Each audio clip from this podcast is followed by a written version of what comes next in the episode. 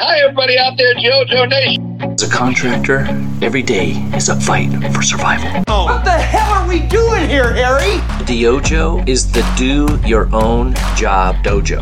Sweep the leg. Curated by John Isaacson, contractor, Can I inspect your home? author, There's nothing like it out there. and mediocre podcast host. Nicely done on keeping it together. The DYOJO podcast. should be listening to you. Helping contractors shorten their dang learning curve.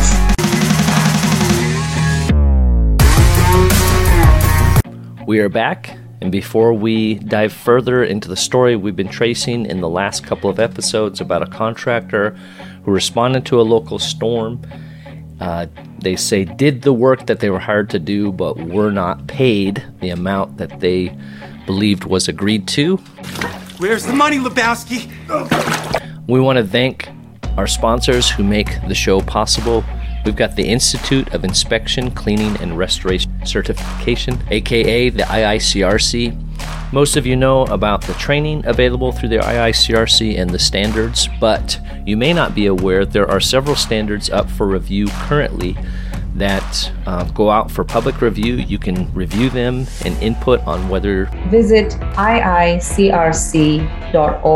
today. you think they best reflect the industry consensus. We also have David Princeton with Advocate Claim Service. He has a monthly column in Cleaning and Restoration magazine, CNR. The latest one, Dear David, my temp worker got hurt, now what? If I want to take the anxiety out of my claim, who should I call? Advocate Claim Service. Advocate Claim Service. And the Restoration Industry Association. This year, April 24th through 26th in Orlando, Florida, is Restoration Beautiful, the International Restoration Convention and Industry Expo. there really is truly a focus on making sure our restoration contractors are going to get something out of this. Yeah, This is an investment. This is forward thinking. This is you're taking the time out of your business to come spend time with this group. We want to make sure you're walking out the door with something. Thank you to our sponsors.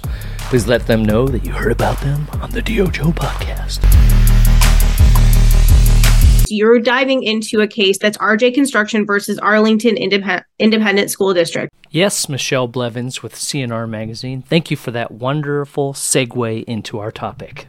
An Arlington construction company says it worked around the clock last February to clean up a flooded school. Months later, it says it has yet to be paid. If you've been following this story in the last couple of episodes, or if you're just tuning in, you might be wondering, why are we diving into this story about a contractor in Texas? Well, it is simply because there are a lot of lessons to be learned that can help with daily claims, responding to regional disasters, or those who are considering maybe going on the road to chase large disasters. That if you watch RJC's side, man, the school district insurance companies, all the things that you want to hear, you're like, I'm angry. And then you read the uh, AISD school Uh-huh. fact sheet, you're like, Ugh. Not good. The voice you will be hearing throughout the majority of this episode is that of our restorer friend, Bebo Crain, out of Jonesboro, Arkansas, proceedings that we could find online. And much of this particular episode is digging into some of the research and the court proceedings that we could find online. So their stories. I'm not trying to cast any aspersions on RJC or really the the school district, but man, I that reading this, there's like, yeah, I've made that mistake, I've made that mistake. Yeah. Um, so I guess maybe set the stage. So February 11th, 2021, so fairly recent. Winter storm Uri uh, hits a town in Arlington, Texas. Well, as you know, last year at this time, Texas was hit with a massive winter storm. Temperatures dropped below freezing for days, millions lost power and water, and hundreds died. The particular school we're looking at is Sam Houston High School, which everyone's familiar with, right? You've been there many times. I've never been there, but I have heard of Sam Houston High School. They're pretty popular, I guess, in the South, football and stuff like that. Well, 450,000 square feet, so it's a good sized school. I think they arrived, if I remember correctly, February 21st, 2021. According to RJC, uh, this employee, Horn, I believe he was the superintendent of facilities or maintenance, I can't recall, accepted this estimate and to secure RJ Construction's emergency services, Horn ordered a subordinate, Darren Richardson, ASD employee, to prepare an, emergency AISD purchase order for RJ Construction. Again, this is from RJ's side. Horn also stated that he appreciated RJ Construction and its ability to provide the necessary services because none of AISD's approved contractors had been able to respond to AISD's needs at Sam Houston High. Music. Entire dry and dehumidify about 450,000 square feet within Sam Houston High School for a price of $2.50 per square foot, plus some expenses. The total price for this emergency services rendered was $1,245,600. A lot of money. I believe the AISD and its board could be trusted, so my company swung into action. Over the course of days, near round the clock work, Sam Houston High was dried in and dehumidified. We did the job we were hired to do. Horn also personally guaranteed that RJ Construction would be paid for RJ Construction's emergency services, stating, I'm a man of my word and will get you paid ASAP. I'm a man of my word.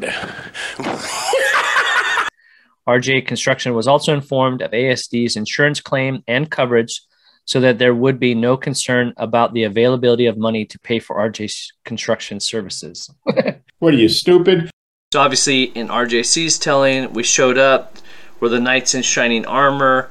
We were the only ones available to do the job. I can definitely resonate with the sentiments from Robert Jordan. We did the job we were hired to do. But, as in most disputes, there's two sides to the story. This is one where, from AISD, a claim by RJ Construction was that they were the only company available to help.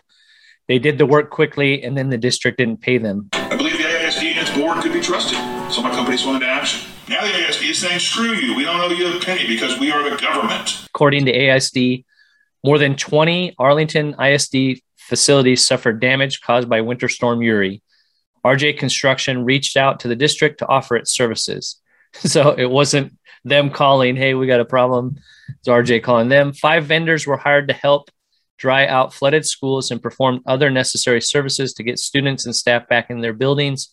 All other vendors had their invoices reviewed and approved by the adjuster and had been paid in full, including the other vendors who worked at Sam Houston High. So they weren't not only according to ISD were they not the only contractor, they weren't the only contractor working at that particular school. Yeah. If you know me, you know uh, I'm not someone that looks for opportunities to air grievance. I would never make a video like that if I was in a situation where I was going to go to court. Yeah. Or anything like that. That's a no no, I think, to put that out there without knowing the differences in the services and the circumstances surrounding the other contractors that got paid and the yeah. one that didn't. the differences there too with the communication with the board or whatever or why why they chose not to pay RJ Construction. So here, here here's where it gets so February 24th, 2021 a bill and an estimate was given to the AISD. It's a dragon, right? It's a big dragon that we had to slay. And uh, I was pretty proud of the work we did there. The construction company says it reached an agreement on a price rate. And after 11 days, it says the total bill came out to $1,245,600. In return, Jordan, uh, which Robert Jordan is the RJ in RJ Construction, and his team received keys to the high school and began working to get the school reopened. So it sounds like they meet the 21st. He provides um, an estimate, and it basically says um, services, emergency mitigation services was a typical like QuickBooks type balance due 100,000. So uh, you got uh, you got my money? There's no details on what this is for he says, I'm going to need a master key so we can start to identify the affected areas need to be demolished per BMS or for BMS CAT. We found last night several areas where the track pictures were showing lots of moisture. What a maze we truly got lost yesterday. So Basically, the contract said, What a maze we got lost. Was that the contract you read? I'm sorry, that's in the email. So there's not like a whole lot of details there. So this is 100,000 also, I've included an emergency invoice to get us going. I am going to need to you all added an additional insured and a 1099 if you can print me if you can point me in that direction So and then it just says emergency mitigation service 100,000. Yeah, well, um, here's a suggestion. Um, have the money by tomorrow, and there won't be any problems. I, I, I still don't have a clarity. They keep referring to drying the air, so I'm not sure if RJ did anything. I noticed when you mentioned that while ago, that's just an odd thing for somebody non restoration company. ASD's not saying it. That was the board that said that, right? Um, I think that originally came from. Okay. Well, I mean, it, it's true. I mean, we do dryer. We provide dryer to dry buildings, I guess. But it's just an odd. It was odd when you read it well ago oh, why they chose those those words because they drove they dried more than air. Honestly, it looked like. An AISD spokesperson wrote As fiduciaries of the public's money, Arlington ISD must examine submitted documentation and confirm the value of services being performed. It's asked for documentation that RJ says doesn't exist. So then Horn emails Jordan asking for a proposal. Says, Robert, I appreciate the invoice. However, however, however, however, we must ask that you provide a proposal that breaks out the services and rates so that we can issue an emergency purchase order for you to reference on the invoice. We need this before we can process an invoice. What is a large loss? And perhaps one way to look at that is when the bill is big enough to take you under. That qualifies perhaps for your company as a large loss. But we're going to take a minute to talk to Jim Thompson. He recently put his thoughts and experiences onto paper with his book, My Life is One Disaster After Another. Opportunity is that fleeting moment between everyone saying it can't be done and everyone doing it. Because I started with a Sears wet vac and a tri-jet fogger, for gosh sakes. $35 for my answering service was a, a burden, you know? okay, so so can we pause there for a minute? Because that, that question gets all asked all the time. What equipment is essential for me to start my business? And you know, on the social medias, it's you know, you need this laundry list of things. Shot back in the spray bottle, I'll tell you what. Okay, let's take a look at this. What is a large loss? I had a Walmart in Tucumcari, New Mexico had a trash dumpster fire in the contractor. All we did is what we call a odor control barrier, fly in there by charter plane, spray an odor control barrier on the dumpster inside, fog receiving with a thermofogger, get signed off, we're out of there. Put on a certificate of satisfaction, you have to have the, dumpster brought away, you have to have the uh, paint scrubbed off and cleaned and put a Kilz on there or something like that. That's all. That's all it is. Our bill, including charter airfare, was under $17,000. Okay. Now, in our business, would anybody tell me 17,000 is a large loss? Probably not. You have a problem with that. That was a large loss to that 50 people out of work that yeah. day, that store manager that couldn't open up because the health department had 0700 in the morning. Okay. That was a large loss. The next loss, I cleared $1.1 million net, net, net. Now, had I not done that $20,000 that night, which I damn near paid not to have to go, providing so what value. is a large loss? Yeah. You know, with my buddies at Sunbelt and with Gary McKenzie and other guys out there now, you can call them up and get 50,000 CFM of desiccants put on there, got it operating tonight. So you and I can knock out a loss that's a million bucks. The two of us and some, some associates from the store, from the plant, we yeah. can knock it out with the rental equipment available now. So yeah. all you need to do is know how to frick do it. Yeah, yeah. And get the call. yeah, yeah. How to get the call? Yeah, get the call, hang it out there, right? Read the book to figure out how to get the call. so the book well, is my, easy if you've done it for twenty years. my life is one disaster after another. That's the official title of the book, right? It deals with large loss politics oh. because you can lose your company on a large loss. Yeah, you can lose your company. A house loss, John, you normally don't lose your company. If you lose $25,000, it doesn't put us out of business normally. It might hurt, but it doesn't put us out. You do a three or four hundred thousand dollar loss, mm. and then you sacrifice your credit line, you borrow money from your friends and family, you hawk your truck, you hawk your truck, anything to get that loss done. Then you don't do it right. I mean, politically, you don't do it right, not maybe technically, politically. And the adjuster plays that let's make a deal 90 days later. I'm a man of my word. yeah.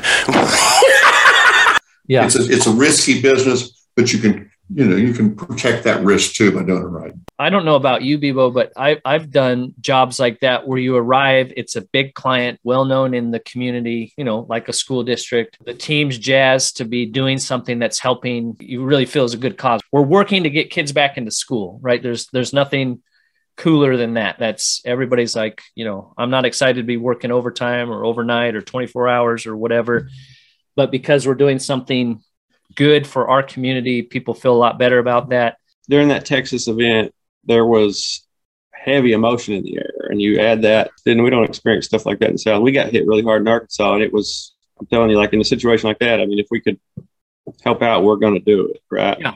Yeah. Um, but it just goes to show, and I, I'm, I've dealt with larger entities like HOAs, apartment complexes that, that have management shields in front of them and things like that. And when you deal with an entity or any property that you're going to go on, I think that it's very important to understand who has control of that property. Who has control of that property? Who has control of that property?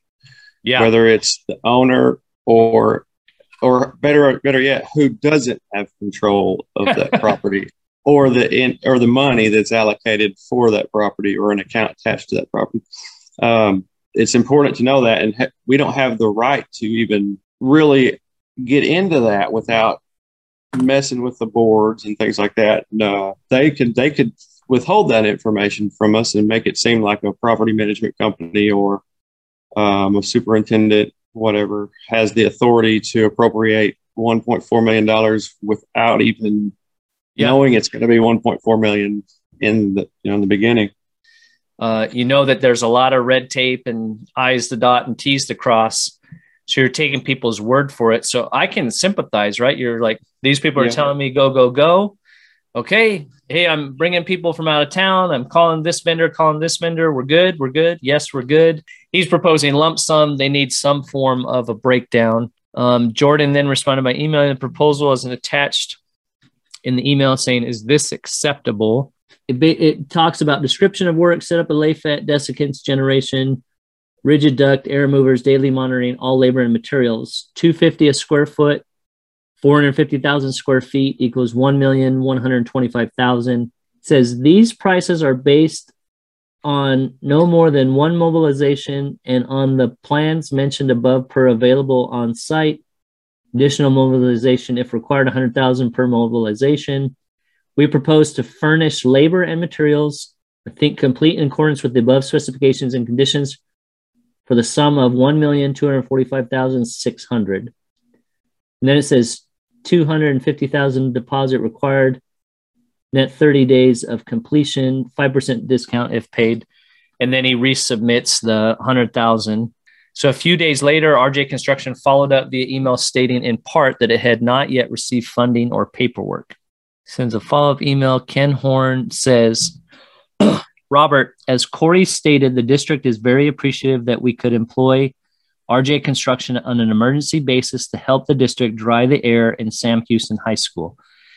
However, since RJ Construction was not on our district approved bid list or any of our established cooperatives, it is necessary to obtain approval of the Board of Trustees front row. As such, the district will be taking a ratification agenda item to the Board of Trustees for approval on March 11, 2021. At this point in time, district administration must verify that the services rendered match the proposed scope of service. Following approval by the Board of Trustees, the district will schedule full payment on March 11, 2021.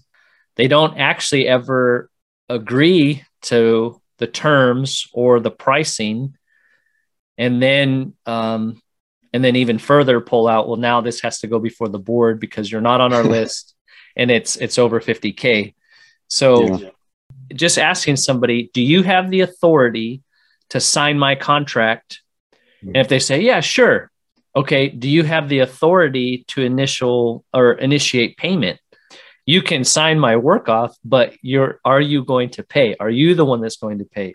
Well where's the money lebowski? You know um, and and i think those are two really important questions. Excited to announce that our best-selling book how to suck less at estimating Habits for Better Project Outcomes by John Isaacson, the Intentional Restorer, is now available. This is a full color, it's got diagrams. This book is also a course available online through our friends at Restoration Technical Institute, rtilearning.com. This course has six modules which reflect the six chapters in this book. If you sign up for the course, you get a free PDF copy that is designed to correspond with the course. How to suck less at estimating. This book is available on Amazon. It's true.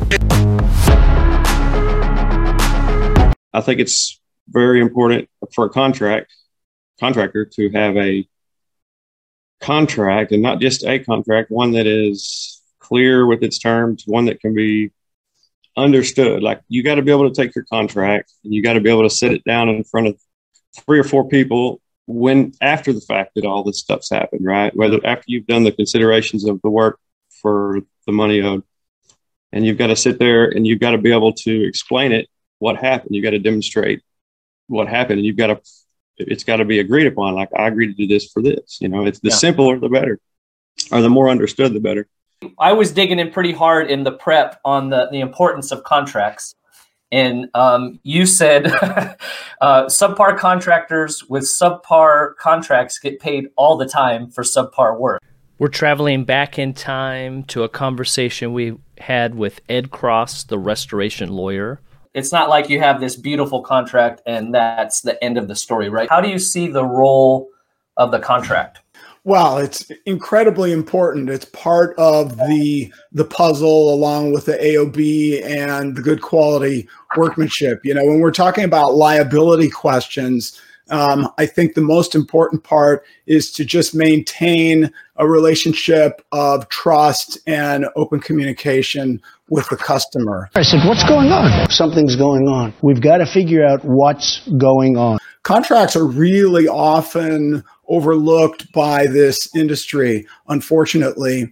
And some Yeah. states have taken a pretty aggressive role toward this. Like, for example, California says, you know, you really got to spell out everything and get it all in writing before you begin any work. And that helps to achieve a meeting of the minds. When you go to court to sue, on a contract, typically you don't have to literally prove that there was a meeting of the minds. You've got a written contract, and that will generally supersede any oral conversations that took place before it. But it's a good business practice to have a meeting of the minds because we don't want our customers uh, to be surprised. We don't want to give uh, people sticker shock. And so, in a perfect scenario, we would explain to the customer the basics of what we're going to do, when we're going to do it, how we're going to do it, and what it's going to cost, and then go over some of the key legal points like an assignment of benefits, mechanics lien rights, those sorts of things, so that when the contract is presented to the customer, they're seeing something that's already familiar to them. Yeah, yeah, he told me this, he told me that, and then they sign it. The simpler the better, or the more understood the better. We may have a lawyer write up our contract, but we're actually the author of the contract if we use that contract in the field. We become the author by law, and we have, if there's any ambiguity within the contract, Yeah. it automatically goes to the non-author of the contract for benefit of doubt. They can Yeah. choose how they want to apply that terminology to their circumstances. It's just it's hard for mitigation contractors. It's, it's almost impossible for mitigation contractors to, in real time, sign contracts as they're incurring emergency services. Yeah. And I understand that, but we have to, in order for you can sign these contracts that people are doing, they're real popular, the time and material contracts or the rate contracts, and they're okay in certain situations that you can manage, but in a situation that's definitely not able, you're able to manage, uh, you need to write a contract for a certain amount of services for a certain dollar amount, and then change order it as it goes. Yeah. Keep change ordering it. If it goes a hundred times and change orders throughout the process, both parties will appreciate it. I promise. That's uh, we do a lot of self-pay mold claims and things like that. And there's too much uncertainty when we enter the project to fill out a full contract, but we know when we get on the job what we're going to do that first day. Write that contract that first day, what you're going to do. And Yep. then then that contract's incurred due may not be late in payment. They may not have to pay yet, but you can incur it, make it due. And therefore the insurance company's already liable. They can already process that part of the contract. If they if the for commercial, they usually like working the the commercial boards usually like getting incurred services and paying it and then getting it reimbursed. It's easier with yeah. commercial properties that way. Yeah. Especially ones that have millions of dollars in their account already. This is what ASD claims. There was no mutuality of obligation. And in the court proceedings, they're saying RJ is saying you owe this for our services, but there was no mutual mutuality of obligation in that the school district never said if you don't do this, X will happen. You know, which I think we're all very familiar with. Uh, you know, especially on the repair side. If you don't meet this deadline, then it's a hundred dollars a day or thousand dollars a day or whatever. Um, you don't always see that as much in um, the mitigation services. When I took the test for being a contractor in Arkansas, uh, there was they were they there's you don't have to know where to what a hammer looks like. You don't have to know what a nail looks like or what spacing studs have to be on in the wall. there's no requirement for construction experience to become a general contractor in Arkansas. The only thing that they require is that you're financially stable, you have the capital to back up what contracts you're doing, and that you understand what how to handle your employees by by the you know by the book and uh, also what a contract is huh. and the main thing within a contract it's very simple is um, contracts have to have like the mutuality that's a different language than i've heard but we call it considerations for both parties it's um, both parties have to consider something like these services in return for something else like a yeah. true quid pro quo i guess is what you would say um, you got to do something for me and I do something for you. That's two considerations by both parties. And they have to be very clear. You have to limit the ambiguity and leave nothing up for interpretation. And, uh, you know, as far as like, like with contracts, when we enter a project, I think that it's important to have, just like we do hazard management and mitigation, we send a risk management or a hazard manager in there to write a risk report or a hazard report and he determines all the possible hazards and he lists the controls that will keep those from happening. And then you develop an imp- implementation plan to implement that. It's the same way with entering a project, but looking at it as a whole, not necessarily environmental hazards or trip, fall, slip hazards, but what what are the hazards of you not getting paid? What are the hazards of them filing immunity or the risks of that happening? What what are the risks of if there is a change order in the contract, what happens? You know, do you have a process and a control for each one of those? You've got to adapt your uh, situation. You know, your for each project has different amounts of risks, and the protections depend on the amount of risk. I recommend getting a lawyer that is would work with you, sit down with you, maybe like this, and you could write out your things that you have done wrong, and those are your risks. And yeah basically list those out and as they come you know that contract can be an evolving contract. As you obtain more situations that you feel you might be entering risk in learn how to hedge that risk with your contract and your disclosures that you make. Develop a name by the way we work with our clients. If we sit there and we talk to them and we pretty much make sure that we're, we're talking to them every day on small jobs. You know we're talking to them every day back and forth and keeping that connection and keeping those expectations and reminding them of this in the contract and things like that. And if it's on paper, it's real easy. And that's basically the name of the game. If you want to get paid in insurances, take care of the clients, have a good contract. And if the client's happy, you know, and you can prove what you did, then you're going to get paid. Yeah. And basically how simple it is. Um, if the contract and the terms with the, the retail trans- transaction of mitigation is successful, insurance will pay. Yeah. You know what I mean? They will pay that it because you know because that pretty much proves it's necessary and it was done. Having guys incurring a hundred thousand dollars a day in work, yeah, and not recording it, not documenting it, and because uh, a lot of contracts that we do will be as incurred. Like we, we will have a mitigation scope of work for or rebuild scope of work, and it will have a lot of things assumed in the bill right? We and when they're not incurred, they're not due, they're not owed. So like those assumptions are already in the contract, built in the contract, and if they go over, we had to change over. If they go under, we had to change over to credit it. But it's there, and it's it's the expectations that you have with the client are clear. You know? As clear as possible, right? Yeah, right. Harry, I took care of it. I, either there's a disconnect where they're saying, "Oh yeah, you've got insurance company coverage. We know the drill. We got you. You know, we're going to take care of this," but don't actually know the insurance process. Or uh, I know some guys, um, some companies like to. No, I got a lump sum contract. I don't know for any of that. That's that wasn't part of the agreement. Documentation was not part Yeah. of the agreement. You know? Right. Exactly. and, and legally, you could probably get by with that, but I mean, I don't know. I mean, you're still going to have to prove something, you know, at the end of the day. Um, this is the AISD fact sheet. Our claim, RJ Construction submitted all of the necessary invoices to be paid, but the district has re- refused to do so. Now the AISD is saying, screw you. We don't owe you a penny because we are the government. Fact, according to AISD, repeated requests for proper, and they underline proper documentation of the work performed have been submitted to RJ Construction by Arlington's ISD insurance carrier and attorney. RJ Construction has not provided the appropriate documentation. It's asked for documentation that RJ says doesn't exist. All other contractors working on winter storm repairs went through and satisfied the same documentation and verification process as RJ Construction. If RJ Construction were to provide additional documentation, it would be reviewed by the insurance adjuster to see if adjustments to the payment are appropriate. Have the money by tomorrow, and there won't be any problems.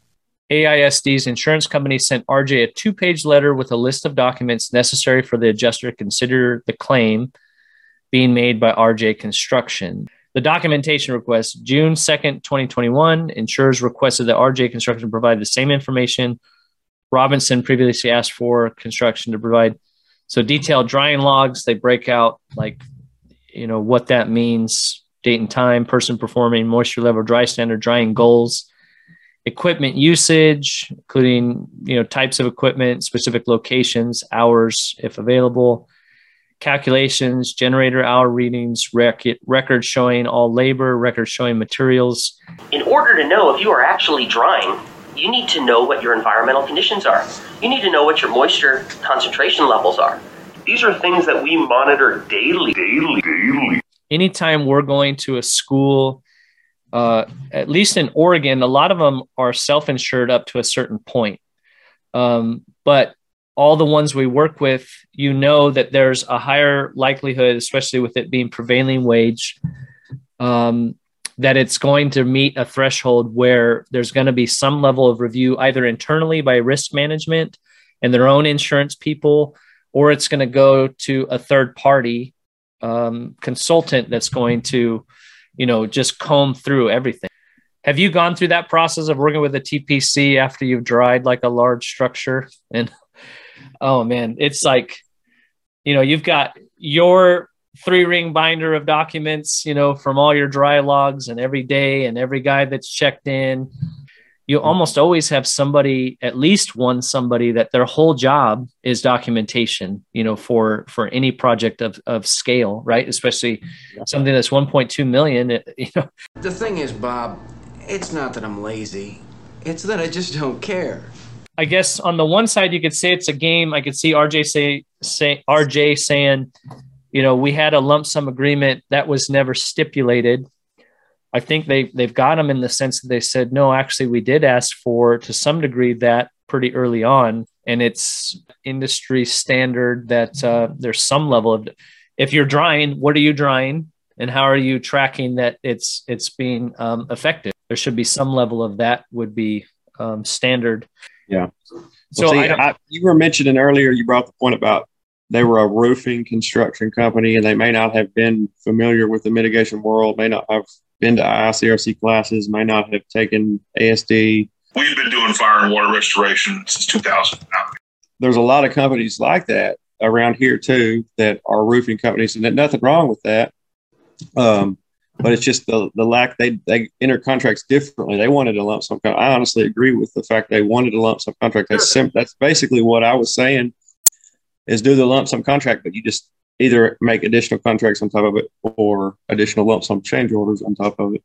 But like that may have something to do with why they didn't document. The other mitigation get- companies got paid and they didn't.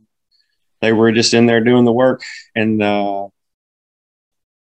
weren't used to having to do that with insurance companies. All right, you know what I mean? Because those are standard things. Like if I know I'm on a mitigation and I don't have pictures, I mean, I'm freaking out I got to get this in, you know, documented or I've got to answer to it and look dumb when I get questioned about it. Well, what happened during snowpocalypse is, is all these roofers decided they wanted to be a water restoration expert. This is a, a segment from the Built Better podcast uh, that we found of Robert Jordan being on that podcast, and it's just a short snip. How ironic is this? A roofing contractor that got into water damage is chastising other roofing contractors for getting into water damage. Because they were roofers, they thought they could do it. You know, we're roofers, we believe we can do anything.